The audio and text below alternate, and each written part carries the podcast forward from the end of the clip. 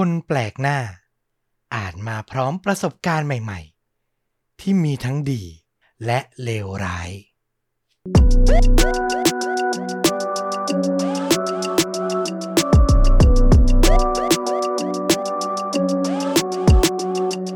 สวัสดีครับ ยินดีต้อนรับเข้าสู่ The A Files พอดแคสต์เล่าเรื่องสั้นลุ้นระทึกหลากหลายหัวข้อจากช่องชนดูดะ อยู่กับต้อมเป็นประจำเหมือนเช่นเคยนะครับ วันนี้ก็มากับหัวข้อตามชื่อคลิปเลย ยินดีที่ไม่รู้จัก อย่าทักคนแปลกหน้า หลาย ๆ ครั้งนะครับที่เราเดินทางท่องเที่ยว ก็จะมีคำขวัญ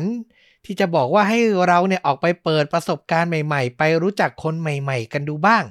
แต่แน่นอนบางครั้งการทักคนที่ไม่เคยรู้จักมันก็มาพร้อมอันตรายที่แฝงอยู่ เพราะฉะนั้นก็ต้องดูต้องระวังกันให้ดีๆนะครับ แล้ววันนี้ผมก็นำเรื่องราว 3 ประสบการณ์ของผู้คนที่ได้สัมผัสกับคนแปลกหน้า ที่ไม่ได้หน่าแปลกแต่หน่ากลัวครับ ก็เป็นเรื่องเล่าที่นำมาจากช่อง YouTube อย่าง J Nightmare ที่เขาจะถ่ายทอดเรื่องราวของผู้คนจากประเทศญี่ปุ่น ก็นำมาแปลเป็นภาษาอังกฤษนะครับ ผมก็นำมา แปลและเรียบเรียงใหม่เป็นภาษาไทยนำมาฝากชาวชนดูดะทุกท่านกัน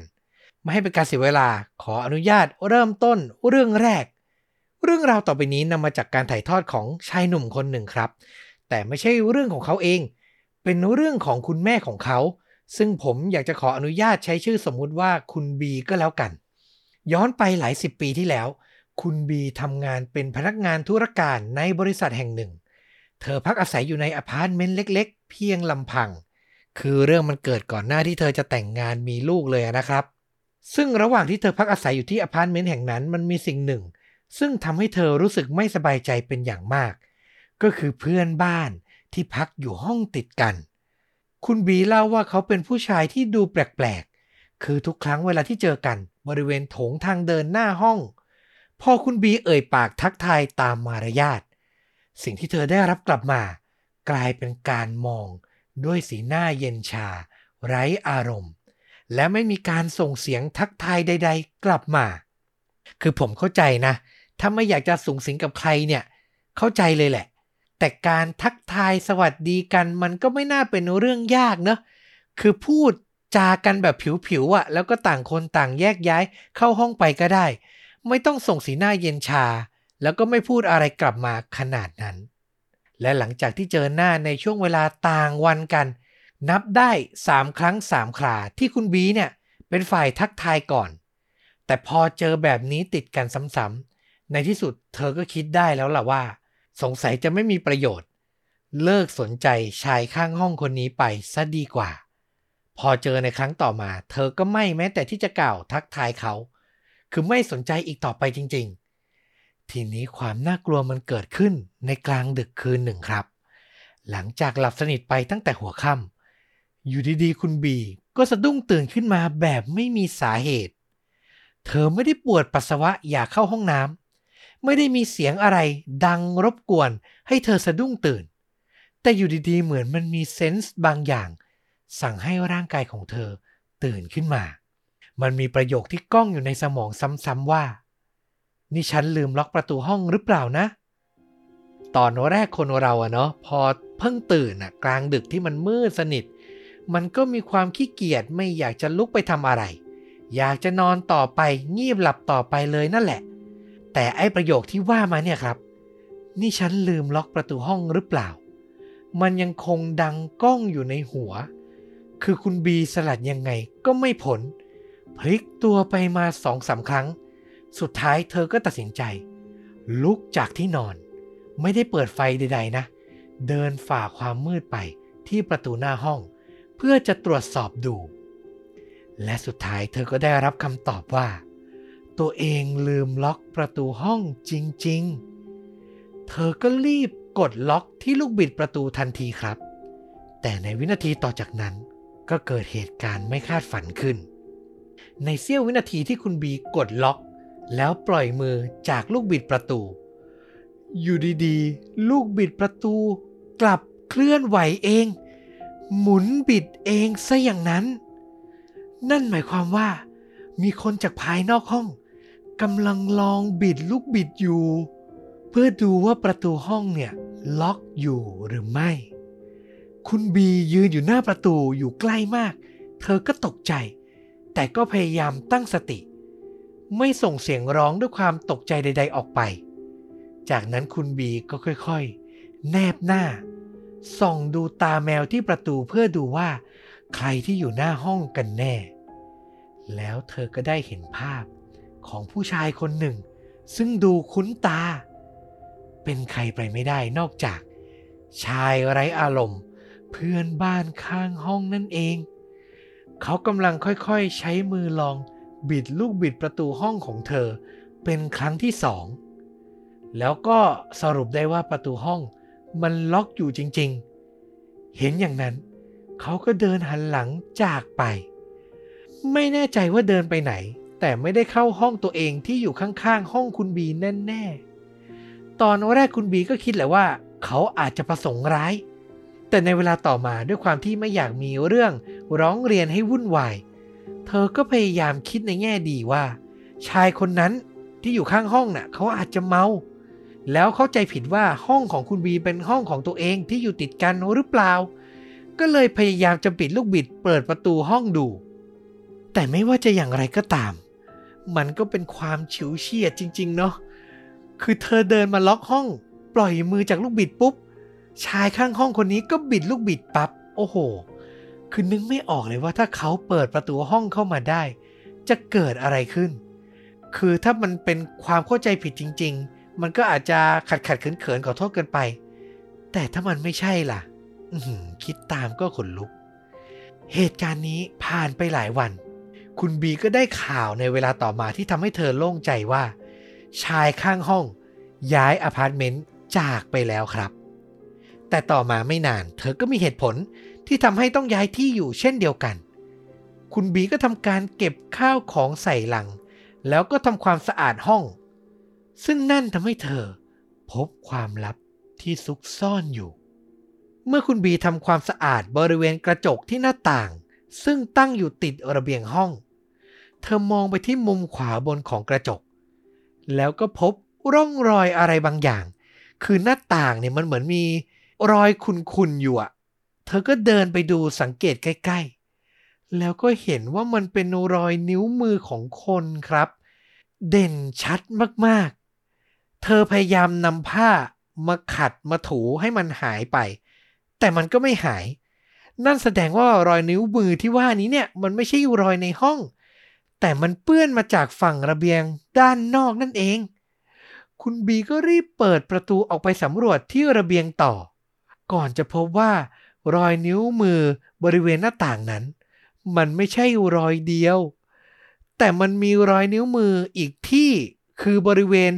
ราวเหล็กริมระเบียง แล้วแถมที่สำคัญ รอยนิ้วมือที่ราวเหล็กนั้น มันเป็นฝั่งที่อยู่ติดกับห้อง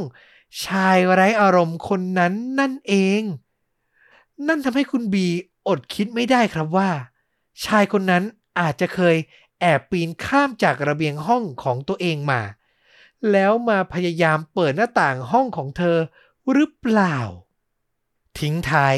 เจ้าของเรื่องซึ่งเป็นลูกชายของคุณบี ก็สรุปว่า ตอนแรกที่ฟังเรื่องนี้ที่คุณแม่เล่าให้ฟังเนี่ยเขาก็ไม่เชื่อ เพราะจากที่ใช้ชีวิตอยู่กันมา แม่ของเขาเป็นผู้หญิงที่หลับลึก หลับสนิทมากๆไอ้การที่อยู่ดีๆ แม่ของเขาจะตื่นขึ้นมา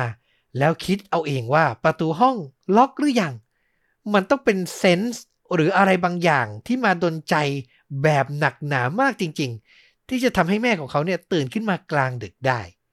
ข้อคิดที่เขาได้จากเรื่องเล่าของแม่ก็คือ เมื่อไหร่ที่อยู่ในความรู้สึกไม่ปลอดภัยแบบนี้ จงเชื่อในสัญชาตญาณของตัวเองให้มากๆ คืออย่าคิดว่าไม่มีอะไรแล้วก็ปล่อยไปอย่างเด็ดขาด เจ้าของเรื่องให้ความเห็นส่วนตัวว่า เขาเชื่อว่าชายข้างห้อง คิดไม่ดีกับแม่ของเขาอย่างแน่นอน เพราะถ้าเป็นการเปิดประตูเข้าผิดห้อง พอบิดลูกบิดแล้วประตูล็อก ในฐานะเจ้าของห้อง สิ่งที่ทำต่อมา ก็ควรจะต้องควักกุญแจห้องที่พกไว้ออกมา แล้วก็ลองไขสิ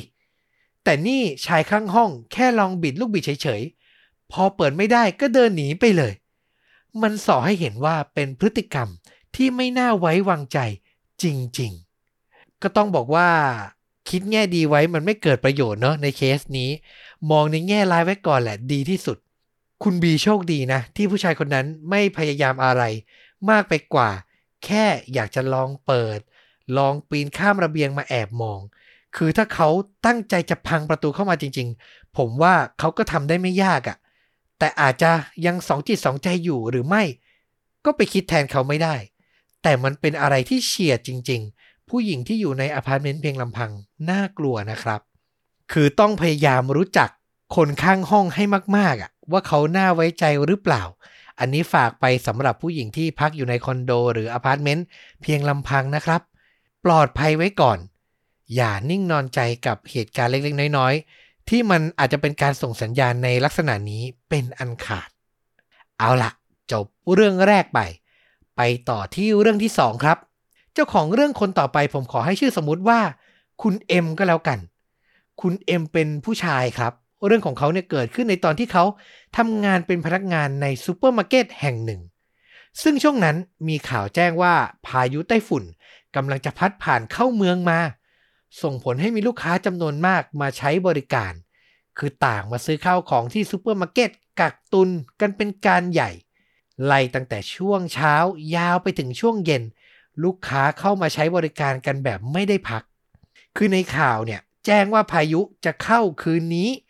คนก็รีบมาซื้อของกันล่วงหน้า คุณเอ็มบอกว่าพอถึงช่วงเย็น บรรยากาศเนี่ยก็มืดครึ้มมาเชียว พระอาทิตย์ตกเร็วมากตามปกติที่พายุกำลังจะเข้าอะนะ ในตอนนั้นเขาบอกว่าตัวเองเนี่ยอยู่ในร้าน โดยมีลูกค้าเหลืออีกประมาณ 2-3คนเท่านั้น คือจากที่คนเยอะมาทั้งวัน ตอนนี้ลูกค้าบางตาแล้ว แล้วระหว่างที่คุณเอ็มกำลังจัดการเรียงตะกร้าที่ตั้งเอาไว้ให้ลูกค้าหยิบไปใส่สินค้า วางอยู่หน้าร้านเนี่ย คุณเอ็มไปจัดเรียง เขาก็เลยสังเกตเห็นคู่แม่ลูกคู่หนึ่ง เดินผ่านประตูหน้าร้านเข้ามา คุณเอ็มเห็นแล้วแหละว่าผู้เป็นแม่เนี่ย อายุน่าจะประมาณ 30 ปี ส่วนลูกสาวเนี่ยยังเล็กมากๆ น่าจะประมาณ 5-6 ขวบ เขาก็กล่าวสวัสดี ยินดีต้อนรับทักทายลูกค้าตามปกติครับ แล้วก็หันกลับไปเรียงตะกร้าต่อ ระหว่างนั้น หางตาเขาเนี่ยก็สังเกตเห็นแล้วแหละว่าคู่แม่ลูก เดินไปดูสินค้าที่ชั้นขายผัก คุณเอ็มก็เรียงตะกร้าต่อจนเสร็จ แล้วก็เดินกลับไปที่บริเวณจุดคิดเงินที่เขาประจำอยู่ แล้วก็แอบสังเกตดูคู่แม่ลูกคู่นี้สักพัก แล้วเขาก็เห็นถึงความผิดปกติบางอย่าง คือคู่แม่ลูกคู่นี้เนี่ยมีพฤติกรรมแปลกๆ คนมาซื้อของทั่วไปเรานึกภาพออกเนะทุกคนต้องเคยซื้อของที่ซูเปอร์มาร์เก็ตเราก็จะต้องมองดูสินค้าก้มๆเงยๆหยิบสินค้าขึ้นมาดูราคาตามเรื่องราว แต่คู่แม่ลูกคู่นี้เหมือนไม่ได้ตั้งใจจะดูสินค้าชนิดใดเป็นพิเศษ พวกเธอเนี่ยได้แต่เดินกลับไปกลับมา แล้วสายตาก็จ้องมองลอยๆ มองเหนือชั้นวางสินค้าขึ้นไป คือสายตาเนี่ยไร้จุดหมายมากๆ แถมตะกร้าใส่สินค้า ก็ไม่หยิบไปใช้ คุณเอ็มคิดไปคิดมา ก็เริ่มกลัวแล้วล่ะว่า หรือแม่ลูกคู่นี้อาจไม่ได้ตั้งใจมาซื้อของ แต่จะมาขโมยอะไรหรือเปล่า อย่างไรก็ตาม ดูจากบุคลิกและสภาพการแต่งตัว พวกเขาก็ดูธรรมดามากๆ ไม่ได้ดูหน้าหวาดกลัวดูเป็นมิจฉาชีพอะไรขนาดนั้น แต่นั่นแหละครับด้วยความสงสัย คุณเอ็มยังคงแอบจ้องมองคู่แม่ลูกต่อไป จากชั้นขายผัก พวกเขาเดินข้ามมาฝั่งชั้นขายเนื้อ ซึ่งอยู่ใกล้ตัวคุณเอ็มมากกว่าทว่าอยู่ดีๆ ทั้งคู่ก็เปิดประตูใกล้ ๆ ชั้นขายเนื้อ ซึ่งแปะป้ายบอกไว้ชัดเจนเลยว่า ประตูบานนี้เนี่ยสำหรับพนักงานเท่านั้น แต่คู่แม่ลูกเหมือนไม่สนใจ เปิดประตู เดินเข้าไปแล้วก็ปิดประตูตามหลังทันที คุณเอ็มคิดในใจว่าเอาแล้วไง ไม่ปกติแล้ว เขาก็รีบวิ่งตามไป ตั้งใจจะเปิดประตูแล้วเชิญคู่แม่ลูกออกจากร้านทว่าสิ่งที่เกิดขึ้นภายในห้องสำหรับพนักงานโดยเฉพาะห้องนั้น คือทุกอย่างมันเร็วมากนะ เห็นแล้วคุณเอ็มก็เดินตามไปทันที เปิดประตูตามไปติดๆ แต่สิ่งที่เขาเจอคือ ความว่างเปล่า คู่แม่ลูกหายตัวไปแล้ว คุณเอ็มตกใจ แต่ก็ยังพยายามตั้งสติแล้วก็ค้นตรวจดูทุกซอกทุกมุม หวังจะเจอตัวคู่แม่ลูกคู่นี้ให้ได้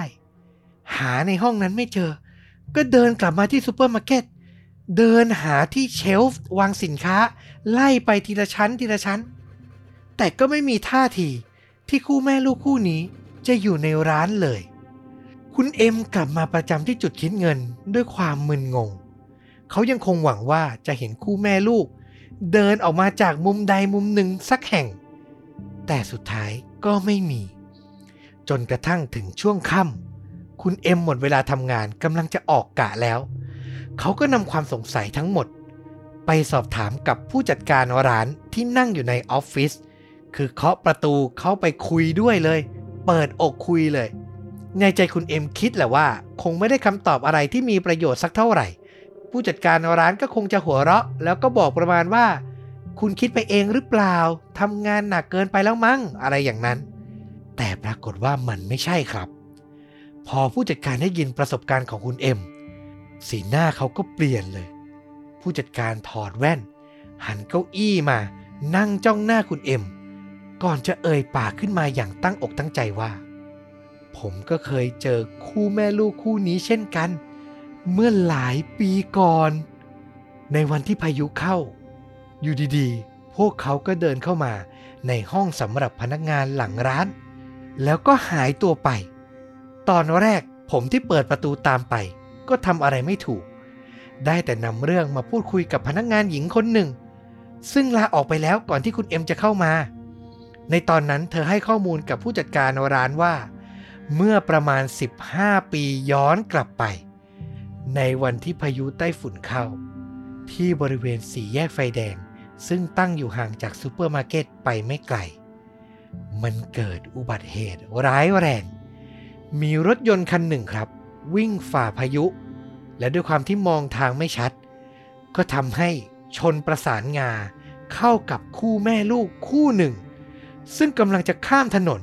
เดินทางมาซื้อของที่ซูเปอร์มาร์เก็ตที่คุณเอ็มนั้นทำงานอยู่ แน่นอนว่าคู่แม่ลูกคู่นั้น เสียชีวิตคาที่ พนักงานหญิงคนนั้นสันนิษฐานว่า เป็นไปได้ไหมว่าคู่แม่ลูกคู่นี้ จิตสุดท้ายของพวกเขา กำลังคิดอยู่ว่าต้องการเดินทางมาซื้อของ นั่นทำให้ทั้งสอง ยังคงวนเวียนเดินมาที่ซูเปอร์มาร์เก็ตทุกปี ในวันที่มีพายุเข้า พวกเขาจะปรากฏตัวอยู่เสมอ ผู้จัดการร้านเล่าให้คุณเอ็มฟังเพิ่มเติมว่า ผมก็คิดไม่ออกเหมือนกันนะว่า พวกเธอจะเดินเข้ามาที่หลังร้านทำไม พยายามคิดหาเหตุผล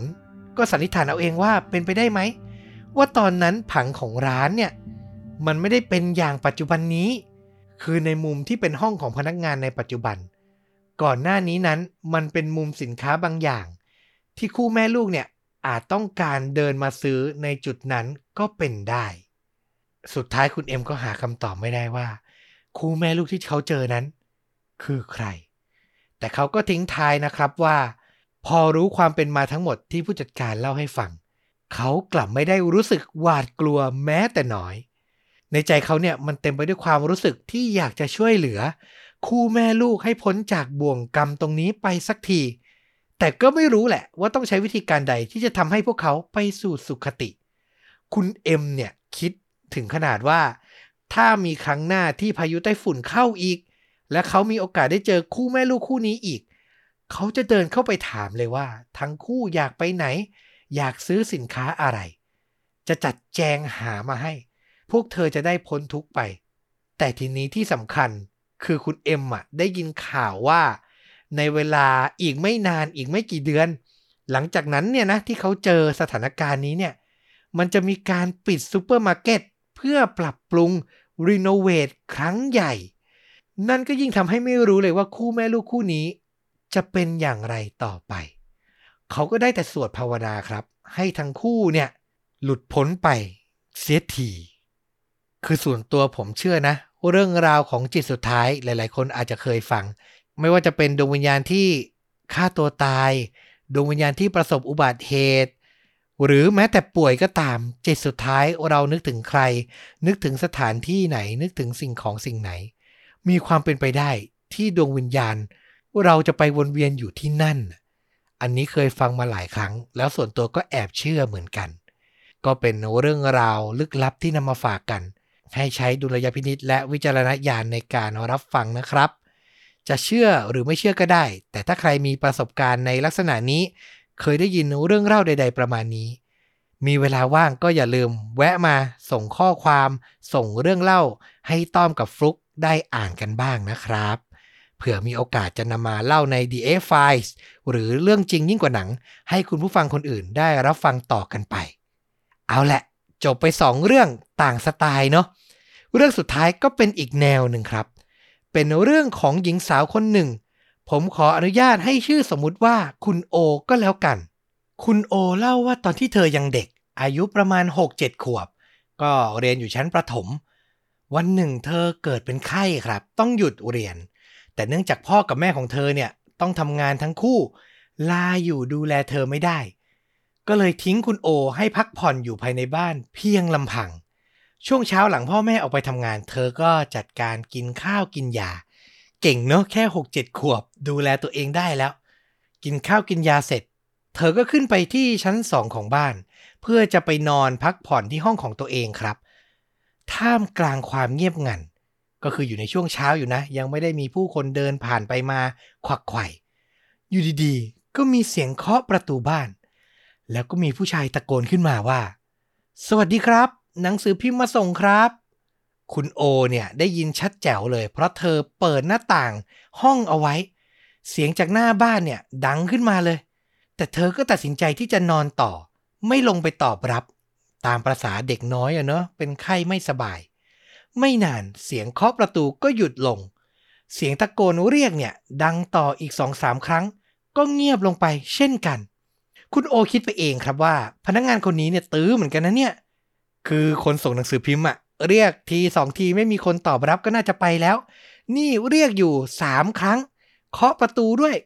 อะ ไม่เป็นไร แต่ในที่สุดเขาก็ไปแล้วล่ะ ตอนนี้เสียงเงียบไปแล้ว เธอนอนหลับไป จนกระทั่งมีเสียงดังมาจากหน้าบ้าน ทำให้ต้องสะดุ้งตื่นอีกครั้ง หนังสือพิมพ์มาส่งครับ เอา้า เสียงเดิมกลับมาอีกแล้วอะ คุณโอตื่นขึ้นมาแล้วมองดูนาฬิกา เป็นเวลาเที่ยงวันแล้วทำไมคนส่งหนังสือพิมพ์ยังวนกลับมาอีกเนี่ย และที่สำคัญเขาไม่ได้แค่ตะโกนเรียกคนในบ้าน แต่คุณโอยังได้ยินเสียงเขาพูดคุยกับคนแปลกหน้าอีกคน ที่เหมือนจะมาด้วยกัน อย่างที่บอกนะครับว่าเธอเนี่ยเปิดหน้าต่างไว้จึงได้ยินเสียงชัดเจนมาก เสียงของผู้ชายสองคน เปลี่ยนจากบริเวณหน้าบ้าน ไปคุยกันอยู่บริเวณรั้วข้างบ้าน ทีนี้คุณโอก็เริ่มไม่สบายใจ คือเธอเป็นเด็กเล็กอยู่บ้านคนเดียว แล้วมีชายสองคนที่อยู่ชั้นล่างกำลังเดินเหมือนสำรวจรอบบ้านของเธออยู่อะก็น่ากลัวเนาะต้องบอกว่าบริเวณภายในบ้าน รอบรั้วบ้านของเธอเนี่ย พ่อของคุณโอจัดการโรยกรวดเอาไว้ ตั้งใจเอาไว้ป้องกันภัย ในกรณีที่คนแปลกหน้าแอบปีนรั้วข้ามมา คนในบ้านจะได้ได้ยินเสียงฝีเท้าของพวกเขา ซึ่งไอความน่ากลัวเนี่ยมันเกิดขึ้นตรงนี้ครับ คือหลังจากเสียงคุยกันของชายทั้งสองเงียบลง คุณโอก็ได้ยินเสียงกรวด ดังกรอบแกรบกรอบแกรบ ส่งสัญญาณบอกให้รู้ว่า ผู้ชายสองคนนั้นอาจจะเพิ่งปีนเข้ามา แล้วก็เดินอยู่ในเขตรั้วบ้านเธอแล้ว เสียงฝีเท้าก้าวจากบริเวณสวนข้างบ้าน ไปทางด้านประตูหลัง แล้วก็เงียบลงไป ต้องบอกว่าหลังบ้านมันไกลจากบริเวณห้องนอนที่คุณโอนอนอยู่ เธอก็เลยไม่ได้ยินเสียงอะไรแล้ว แต่เด็กน้อยก็ยังคงหวาดกลัว และอดคิดไม่ได้ว่า จะมีใคร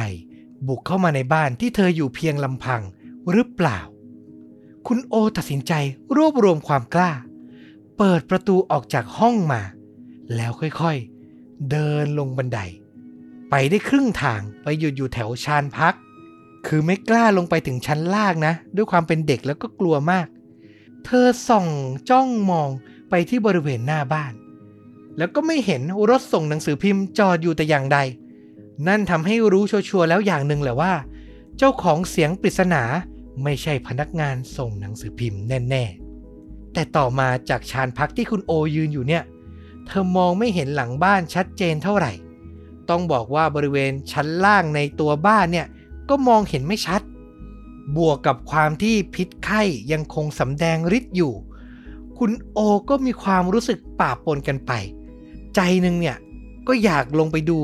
ให้รู้กันไป แต่อีกความรู้สึกก็ทั้งปวดหัว ทั้งหวาดกลัวสับสน บางเสี้ยวความคิดเธอก็คิดว่า หรือเธอจะหลอนไปเองเพราะพิษไข้ แต่อีกใจเธอก็รู้สึกว่ายังไงก็ต้องลงไปตรวจชั้นล่างบ้านดู สุดท้าย คุณโอตัดสินใจค่อยๆ ก้าวลงบันไดช้าๆ เธอบอกว่าตอนนั้น รู้สึกตัวสั่นเทิมไปด้วยความหวาดกลัว พอลงไปถึงชั้นล่างของบ้าน เธอเดินตรวจสอบไปทีละห้อง แล้วก็ไม่พบร่องรอย การบุกรุกเข้ามาแต่อย่างใด ไม่มีใครอยู่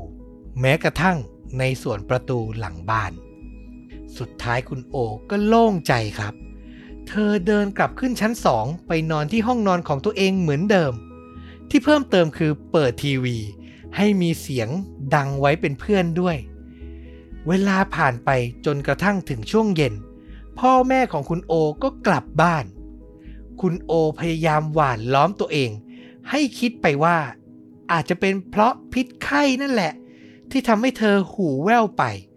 แต่อย่างไรก็ตาม มันก็มีสิ่งที่ทำให้เธอ ต้องเปลี่ยนความคิดในแง่ดีนั้นไปตลอดกาล สองสาวันหลังจากนั้น คุณโอได้ยินข่าวว่า มีขโมยขึ้นบ้านครับ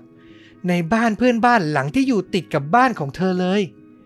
มีเจ้าหน้าที่ตำรวจเนี่ยมาตรวจสอบที่เกิดเหตุดูวุ่นวายไปหมด คุณโอคิดในใจตอนแรกที่เห็นรถตำรวจว่า โชคดีจัง ที่โจรเนี่ยไม่ได้มาขึ้นบ้านเรา แต่อ้าว คิดไปคิดมา หรือว่าเสียงพนักงงานส่งหนังสือพิมพ์ที่ตะโกนดังขึ้นมาในวันนั้น มันอาจจะเป็นพวกแก๊งโจรที่มาดูลาดเรา คือมาเลือกว่าจะปล้นบ้านหลังไหน แล้วก็กลับมาก่อเหตุในสองสามวันให้หลัง เป็นไปได้ไหมล่ะ อือหือ คิดได้ดังนั้น คุณโอก็เกิดหวาดกลัวขึ้นมาจับใจ คิดตามเนาะ ถ้าในวันนั้น เธอลงมาดูชั้นล่างของบ้าน แล้วสบสายตากับพวกแก๊งโจร โอ้โห จะเกิดอะไรขึ้น ก็ไม่รู้เลย คือพอโจรมันรู้ว่าเด็กอยู่บ้านคนเดียวอะจะเป็นยังไง มันอาจจะเปลี่ยนใจป้นในวันนั้นเลย ก็เป็นไปได้ ก็ต้องบอกว่าถือเป็นอีกหนึ่งประสบการณ์ที่เตือนใจ ให้เราหมั่นระมัดระวังนะครับ แล้วที่สำคัญ อย่าทิ้งลูกหลานอยู่บ้านเพียงลำพังเลย หรือพาไปเที่ยวไหนไปเดินห้าง อย่าละสายตาเด็ดขาดนะ บางครั้งคิดว่าแป๊บเดียว แต่ใครจะรู้ว่าแป๊บเดียวที่ว่านั่นน่ะ มันจะเกิดอะไรขึ้นกับพวกเขาบ้าง ผมก็ฝากเป็นข้อเตือนใจเอาไว้ก็แล้วกันนะครับสำหรับบ้านที่มีเด็กเล็กทุกบ้านเลย เอาล่ะ ก็ครบถ้วนนะกับ 3 เรื่องเล่าในวันนี้ เวลายังมี ผมแถมให้เป็นเรื่องปิดท้ายก็แล้วกัน เป็นเรื่องเล่าที่ส่งมาจาก แฟนรายการนะครับ inbox เข้ามาที่ Facebook ชวนดูดะ อยากจะให้นำมาเล่าเป็นอุทาหรณ์ให้คุณผู้ฟังคนอื่นเนี่ยระมัดระวังตัวเองเอาไว้ เจ้าของเรื่องชื่อว่าคุณยาหยีขอบคุณคุณยาหยีมากนะครับ เธอเล่าว่าเรื่องเนี่ยเกิดมาเมื่อ 15 ปีที่แล้ว คุณยาหยีเนี่ยเคยมีแฟนคนหนึ่ง แล้วก็ชอบไปแฮงเอาท์ไปพูดคุยกันแถวแถวริมบึงเก็บน้ำใกล้บ้าน คุณยาหยีบอกว่าที่ตรงนั้นเนี่ยอากาศดีมากบรรยากาศดี ช่วงค่ำๆก็จะมีเด็กวัยรุ่น รุ่นราวคราวเดียวกัน จะชอบมานั่งพักผ่อน คุณยาหยีใช้คำว่าบางครั้งก็เป็นการมั่วสุมกันนะนะ คุณแม่ของเธอก็เตือนบ่อยๆ ว่าที่ตรงนั้นเนี่ยมันอันตรายเคยเกิดเรื่องไม่ดีมาแล้ว แต่ด้วยความที่เธอเนี่ยคิดว่านั่งในรถกระบะแล้วก็ล็อกรถเอาไว้ ก็น่าจะโอเคคือรถกระบะที่ว่าเนี่ยก็เป็นรถของแฟนคุณยาหยีนะครับ ก็ไปจอดกินบรรยากาศกัน แล้วก็ล็อกรถเอาไว้ เพื่อความปลอดภัยในระดับหนึ่งคือคุณยาหยีเขาก็เคยไปเที่ยวเล่นแถวนั้นบ่อยๆอะก็เลยไม่ได้คิดว่าจะเกิดเรื่องอะไรขึ้นเลย จนมีอยู่วันหนึ่ง หลังเลิกเรียน เธอก็ชวนแฟนไปนั่งดื่มกันนิดหน่อย แล้ววันนั้นเนี่ยต้องบอกว่าอากาศดีชวนฝันมากๆ พระอาทิตย์กำลังจะตกดิน ก็เลยตัดสินใจ ลงจากรถไปนั่งหลังกระบะกัน โดยการหันส่วนท้ายกระบะเนี่ยไปทางคลอง เพื่อจะชมวิวพระอาทิตย์ตก แล้วก็เปิดเพลงคลอ คือผมนึกออกอะอยากจะกินบรรยากาศยามเย็นกับคนรักของเราอะนะ ในตอนนั้นก็เปิดกระจกข้างรถเอาไว้ทั้งสองฝั่ง เพื่อให้เสียงเพลงเนี่ย มันดังออกมาได้เต็มที่ เวลาผ่านไปจนถึงช่วงสองสามทุ่ม ก็เริ่มไม่มีคน ฟ้าเริ่มมืดแล้ว แต่ก็ยังพอมีไฟจากเสาไฟข้างทางส่องมาถึง คุณยาหยีกับแฟนเนี่ยก็กำลังคุยกันสนุกได้ที่เลย จนสายตาเนี่ยมองไกลๆไป ข้ามฝั่งถนนไป เห็นวัยรุ่นกลุ่มหนึ่งครับ มีเกือบสิบคนกำลังเดินมา ทางรถกระบะที่คุณยาหยีกับแฟนเนี่ยนั่งอยู่ ตอนแรกเธอไม่คิดอะไรมาก เพราะเป็นปกติของที่นี่อย่างที่เล่าไป ที่จะมีวัยรุ่นมารวมตัวกัน คุณยาหยีก็มองโลกในแง่ดีเช่นกันว่าพวกเขาอาจจะมานั่งเล่นก็เป็นได้ ก็พยายามไม่สนใจอะไร แต่ทีนี้พอเวลาผ่านไปไม่นานหันมามองอีกที พวกคนกลุ่มนี้ก็มาอยู่ใกล้แล้วห่างออกไป 5-10 เมตร เท่านั้นเอง แล้วที่สำคัญในกลุ่มนั้นมีผู้ชายคนหนึ่ง พกไม้หน้าสามมาด้วย คุณยายหยีกับแฟนก็มองหน้ากันเลิกลักด้วยความตกใจ มันไม่ใช่เรื่องดีแล้วล่ะทีนี้ ทั้งคู่ก็พยักหน้าส่งสัญญาณให้กัน แล้วก็วิ่งครับ ไปประจำที่นั่งตัวเองบนรถ ตัวแฟนคุณยาหยีเนี่ยคือขึ้นรถแล้วสตาร์ทรถพร้อมออกตัวเลยอย่างรวดเร็วมากๆ ส่วนคุณยาหยีเนี่ยอยู่อีกฝั่งที่คนกลุ่มนั้นเดินมาถึงพอดี ผมเข้าใจว่าเป็นกลุ่มชายล้วนด้วยนะ แล้วก็มามุงฝั่งที่คุณยาหยีนั่งเปิดหน้าต่างเอาไว้อยู่อะทั้งหมดเลยเสี้ยววินาทีนั้นคุณยาหยีพยายาม จะหมุนกระจกปิดให้ได้ คือเป็นกระจกมือหมุนน่ะ ก็หมุนขึ้นสุดชีวิต ในขณะที่ผู้ชายบางคนในกลุ่มนั้น ยื่นมือพยายามจะสอดลอดกระจกรถเข้ามา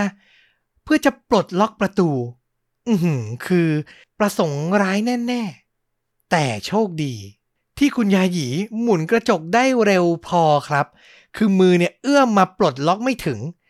แฟนของคุณยาหยีเห็นดังนั้น ก็รีบบึงรถออกจาก ริมบึงนั้นมาได้สำเร็จ แล้วก็หยุดพักรถในจุดที่ปลอดภัย มองหน้ากันทำใจเงียบๆสักพักเลย สรุปแบบไม่ต้องสืบเลยแหละว่า คนพวกนั้นน่าจะเป็นวัยรุ่น ที่มารวมตัวกันทำเรื่องห่ำๆเรื่องไม่ดีแน่ ๆ โอ้โห ถ้าจับตัวคุณยาหยีไปได้เนี่ย ไม่รู้เลยว่าจะเป็นอย่างไร คุณยาหยีทิ้งท้ายว่า ขอฝากเรื่องนี้ไว้เป็นอุทาหรณ์ให้แฟนๆชาวช่องด้วยนะคะ จะได้ระแวดระวังตัวเวลาไปในที่เปลี่ยวๆมืดๆค่ะ สุดท้ายนี้ขอเป็นกำลังใจให้คุณต้อมและคุณฟลุกทำช่องดีๆ ต่อไป หากเรื่องนี้ได้ออกรายการ เดี๋ยวจะมาเล่าเรื่องหลอนให้ฟังอีก มาเลยนะครับ คุณยาหยีเรื่องราวนี้ ผมนำมาถ่ายทอด ให้ชาวชนดูดะได้รับฟังกันแล้วนะ ขอบพระคุณอีกครั้งนะครับ แล้วถ้าใครมีประสบการณ์ที่อยากจะให้ผมเล่าใน The F Files หรือเรื่องจริงยิ่งกว่าหนัง ก็ฝากมาได้เช่นเดียวกัน เอาล่ะ ครบถ้วนแล้วนะครับสำหรับเรื่องราวการเผชิญคนแปลกหน้าที่น่ากลัวในวันนี้